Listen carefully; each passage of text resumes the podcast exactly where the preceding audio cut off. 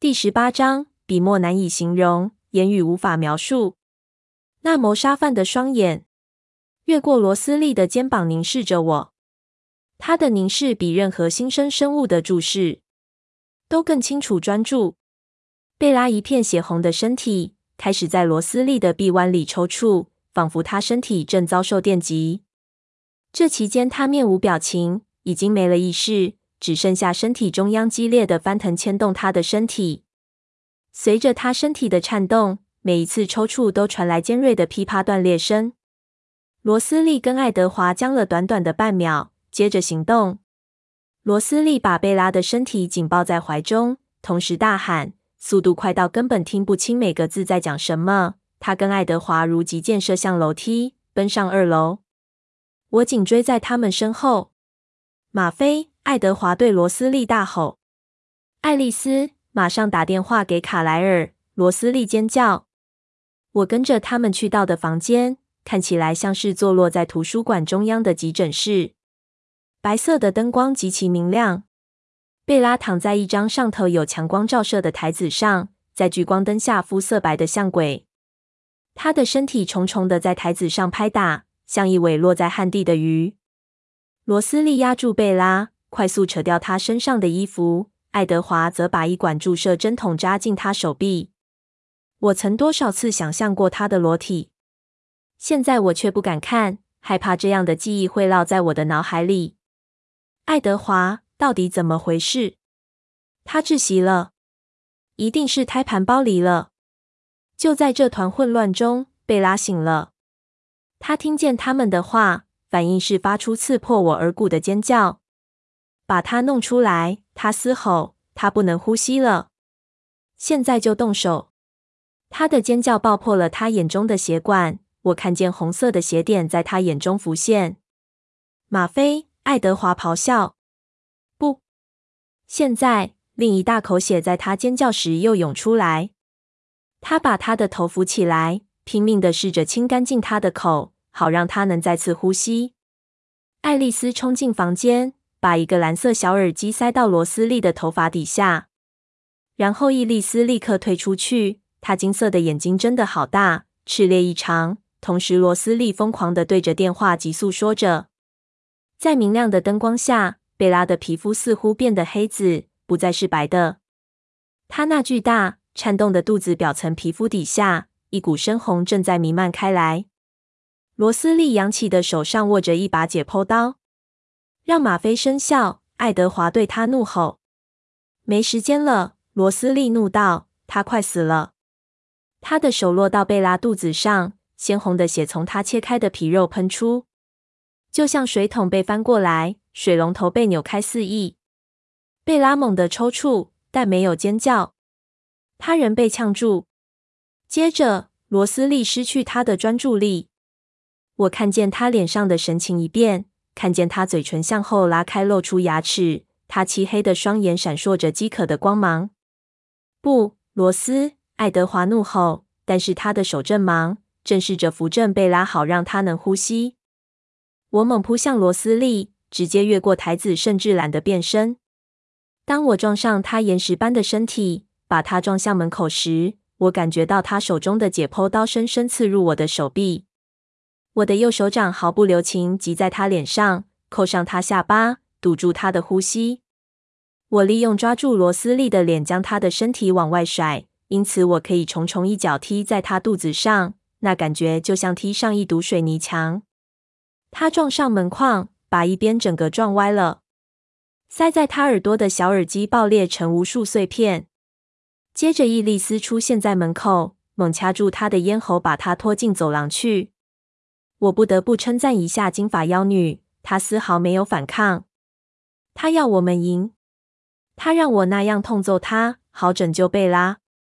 嗯哼，拯救那怪胎。我把刀从手臂上拔下来。爱丽丝，把她带离开这里！爱德华大吼，带去给贾斯伯，并把他困在那里。雅各。我需要你！我没等看爱丽丝完成工作，立即旋身回到手术台旁。台子上，贝拉已经脸色发青，眼睛张大直视着。CPR！爱德华迅速咆哮着对我下令。是。我很快的评断他脸上的神情，看他是否显出任何一点像罗斯利一样的反应。除了专心一意的执念，没有别的。让他保持呼吸。我得把他弄出来，免得……他体内传来另一声粉碎的爆裂声，至今最大的一声，带到我们两个都吓呆住，等待他回应的尖叫。什么也没有。他本来痛到蜷曲起来的双腿，现在以一种不自然的方式摊开。他的脊椎，他惊恐的挤出声音，把他从他身体里弄出来。我怒道：“把解剖刀甩向他！”现在他什么感觉都没有了。我朝他的头弯下身，他的口看起来很干净，没有堵塞。于是我把口贴住他，吹一大口气进去。我感觉到他扭曲的身体扩展，所以我知道没有东西堵住他的喉咙。他的唇尝起来都是血腥味。我可以听见他的心脏不规则的砰砰作响，继续跳动。我强烈的对他想着，再吹一大口气进他的身体。你答应过的。保持你的心脏跳动。我听见解剖刀切过他肚子的轻柔、如诗的声音。更多的血流淌到地上。下一个声音突如其来，非常恐怖，像金属被撕开一般，吓得我跳起来。那声音带我回到好几个月前，在林中空地上那场战斗，那些吸血鬼新手被撕开扯裂的声音。我朝肩后瞥一眼，见爱德华的脸贴着那隆起的肚子。吸血鬼的牙齿，一个一定能达到撕开吸血鬼肌肤之目的的工具。我一边打战，一边把更多空气吹入贝拉的身体。他对着我呛咳，双眼眨动，盲目的转着。贝拉，不准死！看着我，我对他吼道：“你听见我说的吗？不准死！你不准离开我！保持你的心脏跳动。”他的眼睛转过来。看着我，或是他，却又什么也没看见。无论如何，我凝视着那双眼睛，把我的视线锁在那里。然后，他的身体在我手底下突然静止了。不过，他开始粗声呼吸，他的心脏也持续砰砰作响。我突然明白，静止是因为这事结束了，内部的撞击结束了。他一定已经脱离他了。他是脱离了。爱德华轻声说：“瑞尼斯密。”所以贝拉从头到尾都错了。他不是他一直想象的男孩。这实在没什么好惊讶的。他有哪件事没有搞错过？我的视线没有转离他血痕点点的双眼，但我感觉到他的双手微弱的举起。让我，他粗哑破碎的声音低低地说：“把他给我。”我猜我应该知道，他永远都不会拒绝他想要的。无论他的要求有多么愚蠢，但我没想到他这时还会听他的，所以我没想到要阻止他。某个温暖的东西碰触到我的手臂，在当时那就该抓住我的注意力。没有任何东西会让我感觉是暖的，但我的眼睛离不开贝拉的脸。他眨眨眼，然后凝视，最后终于看见某个东西。他呻吟出奇怪、无力的一声轻哼。瑞尼斯密真美。然后他喘了一声，痛苦的喘息。当我低头看时，已经太迟了。爱德华已经一把将那温暖、血淋淋的东西掘离他瘫软的怀抱。我的双眼扫视过他的肌肤，到处都是血红一片，从他口里吐出来的血。那生物浑身沾满了乌迹斑斑的血，还有他左乳上方。从两排星月般细小的牙痕咬穿处冒出来的鲜血。不行，瑞尼斯密，爱德华喃喃说，好像他正在教导那小怪物要有礼貌一样。我没去看他或小怪物，我只看着贝拉，他的眼睛又翻白到脑后去了。随着最后一声钝重的砰咚，他的心脏颤抖，然后完全静止。他只错过大约半拍心跳，接着我双手已经落在他胸口。开始往下压，我在脑海里数着，试着保持稳定的韵律。一、二、三、四，暂停一秒，我再吹一大口气进他身体里。我什么都看不见，我的双眼充满泪水，一片模糊。但我高度注意到房间里的动静。他的心脏在我双手的要求下不情愿的克篓，克篓响着，我自己心脏砰砰的跳，还有另一个鼓一般快速拍着，太快，太轻，我无法确认分类。我把更多空气吹入贝拉的喉咙。你还在等什么？我喘息着哽咽说，再度压迫他的心脏。一、二、三、四，你来接手孩子，爱德华急迫地说。把他从窗户扔出去！一、二、三、四，把他给我吧！门边一个低低悦耳的声音说。爱德华跟我同时发出咆哮。一、二、三、四，我已经控制住自己了。罗斯利保证说。爱德华，把宝宝给我，我会照顾他直到贝拉。他们在换手时，我再次为贝拉吹气。那鼓一般的砰咚、砰咚。砰咚，随着距离远去而消失。把你的手拿开，雅各。我从贝拉翻白的双眼上抬起头来，却仍帮他按压着他的心脏。爱德华手里握着一根针筒，整只是银色的，仿佛是用钢铁打造的。那是什么？他岩石般的手狠狠地把我的手打开，咔嚓一声细响，他那一拍打断了我的小指头。同一时间。他把针头猛地直刺入他的心脏。我的毒液，他回答的同时，将针筒的活塞直压到底。我听见他的心脏震跳了一下，就像他拿电极拍电他一样。继续保持他跳动，他命令。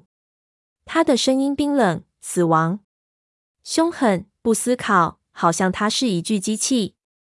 我不理会指头痊愈过程的刺痛，再度按压他的心脏。现在变得更吃力，好似他那里的血液凝结了般，更浓稠与缓慢。我一边压迫着新的粘滞缓流的血液通向他的动脉，一边看他在做什么。他好像在亲吻他一样，双唇轻轻拂过他的咽喉、手腕，一直到他弯起的手臂内侧。但我能听见他牙齿咬穿他肌肤时血肉之意的声音，一次又一次，强迫毒液进入他的身体，越多地方越好。我看见他苍白的舌头舔过流血的伤口，但在我来得及感到恶心或愤怒之前，我明白了他在做什么。他的舌头将毒液抹过他的皮肤，封住伤口，把毒液跟血液都封在他体内。我将更多空气吹进他口中，但什么也没有，只有他的胸膛毫无生命的起伏反应。当他狂躁地在他身上咬舔，试图让他完整归来时，我继续压迫他的心脏，数着数字。但愿全天下所有的力量帮帮忙。但什么也没出现，只有我，只有他，拼命抢救一具尸体。因为这具破裂、血流殆尽、损毁严重的尸体，是我们俩所深爱的那女孩唯一留下的。我们无法再让贝拉恢复完整了。我知道已经太迟了。我知道她已经死了。我知道是因为那股吸引我的力量已经消失了，我感觉不到任何留在他身边的理由。他已经不在这里，因此这具身体对我没有吸引力。那股毫无道理需要他的感觉已经消失了，或者转移是更恰当的描述。我感觉那股吸引力现在像是从反方向而来，从楼下门外而来，一股想要离开这里。永远再也不要回来的渴望，那就滚！他怒道，并再次把我的手打开。这次他取代了我的位置，感觉上我这次大概断了三根手指。我麻木的拉直他们，不在意那股抽痛。他比我更快速的压迫他那颗死了的心。他还没死，他咆哮。他会没事的。现在我不确定他是在跟我说话。将他留下陪他已死的妻子，我转身慢慢朝门口走去，非常慢。我无法让我的脚走快一点。就这样了，痛苦的汪洋。另一端的海岸是那么遥远，要横越这一片沸腾的海水，连想象都是不可能的事，更遑论看见它。现在我失去了我的目的，我再次感到空虚。长久以来，我一直在打一场拯救贝拉的仗。而他不愿被救，他情愿牺牲自己，被那个怪物的妖种撕扯得四分五裂。所以这场仗我败了，事情全都结束了。当我沉重缓慢地走下楼梯时，背后传来的声音让我忍不住打颤。那是一颗死亡的心被强迫跳动的声音。不知怎的，我很想在我脑袋里面倾倒漂白剂，让它焚烧我的脑子，烧掉贝拉在世最后那几分钟留下的影像。我愿意接受脑部受损，如果我可以除掉那些画面、尖叫、鲜血全用，及当那新生的小怪物挣扎着要从它里面破膛而出时，那令人难以忍受的断裂与压碎声。我想要奔逃。一次下十个阶梯并逃出门去，但我的脚沉重如铁，我的身体感到前所未有的疲惫。我拖着脚步走下楼梯，像个残废的老人。我在最底一阶停下来休息，聚集我的力气，好走出门。罗斯利坐在白沙发干净的那端，背对着我，温柔轻声的对他怀中那坛子裹起来的东西喃喃低语。他一定听到我停下了脚步，但他正沉湎于这偷来的。扮演慈母的片刻时光里，无暇理会我。也许他现在会很快乐。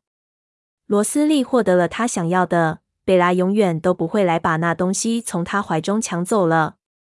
我怀疑这是否就是这恶毒的金发妖女长久以来所盼望的。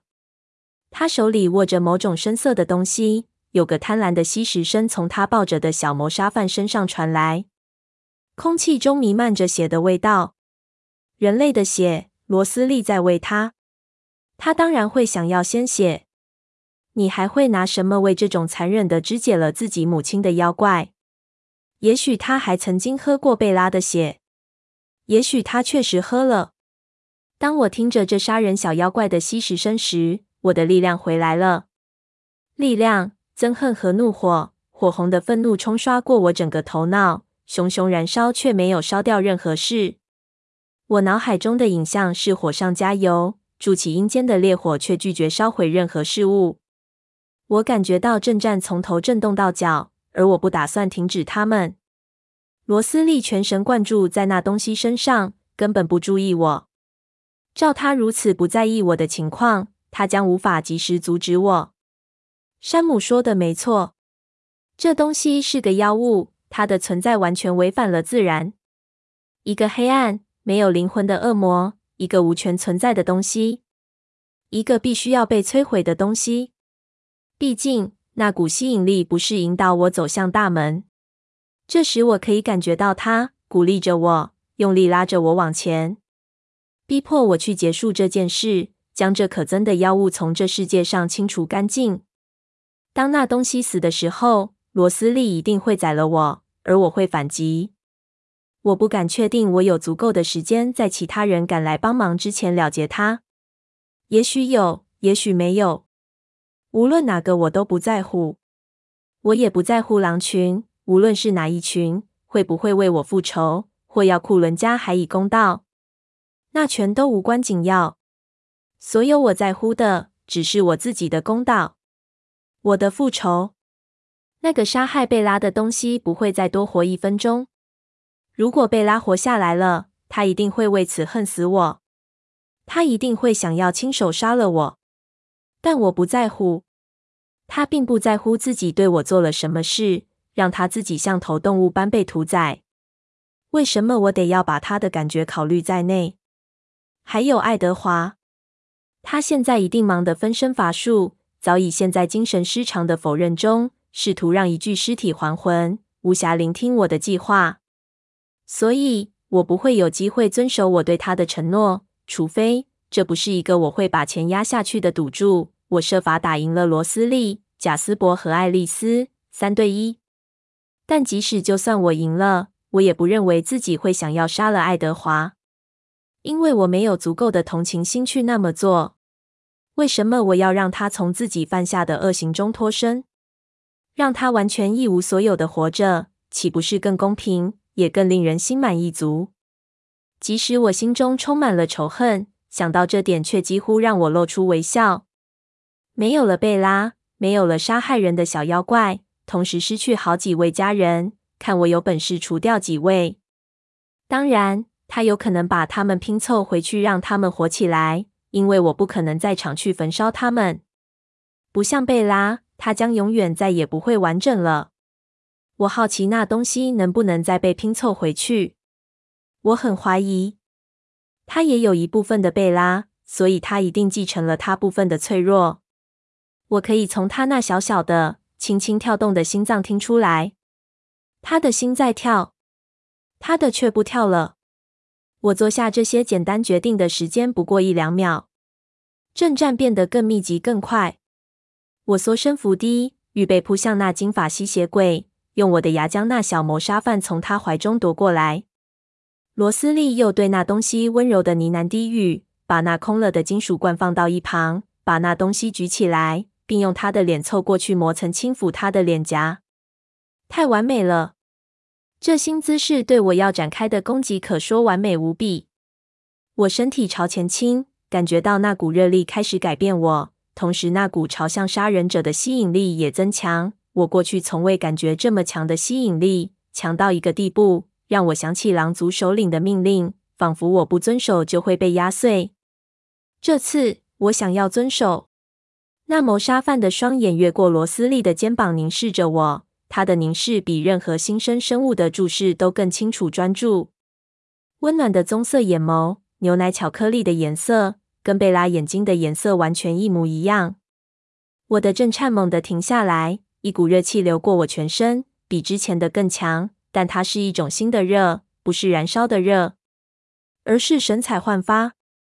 当我凝视着那如细瓷般的小脸，那半是吸血鬼、半是人类的婴儿时，在我里面所有构成我这个人的部分全部瓦解，所有维系住我整个人生的线绳都被飞快斩断。就像咔嚓一下剪断一把气球的绳子，所有一切造成如今这个我的各样要素：我对楼上那已死女孩的爱，对我父亲的爱，对我新郎群的忠诚，对我其他兄弟的爱，对我的敌人，我的家，我的名字，我自己的恨，在这刹那间全都脱离了我。咔嚓，咔嚓，咔嚓，飘上了天空。我没有跟着飘上去，有一根新的绳子把我绑在我所站之处。不止一根，而是千千万万根。不是绳子，而是钢索。千千万万根钢索把我绑向一个东西，这宇宙的中心。现在我知道了，宇宙如何绕着这个中心点运转。过去我从未见过宇宙的对称与和谐，现在它全然清楚明白。不再是地心引力使我站在这里，使我现在站在这里的是那金发吸血鬼手中的小女婴。瑞尼斯密，从楼上传来一个新的声音，在这永无止境的刹那中，唯一能触动我的声音，一个发了狂的、奔驰着的剧烈跳动，一颗改变了的心。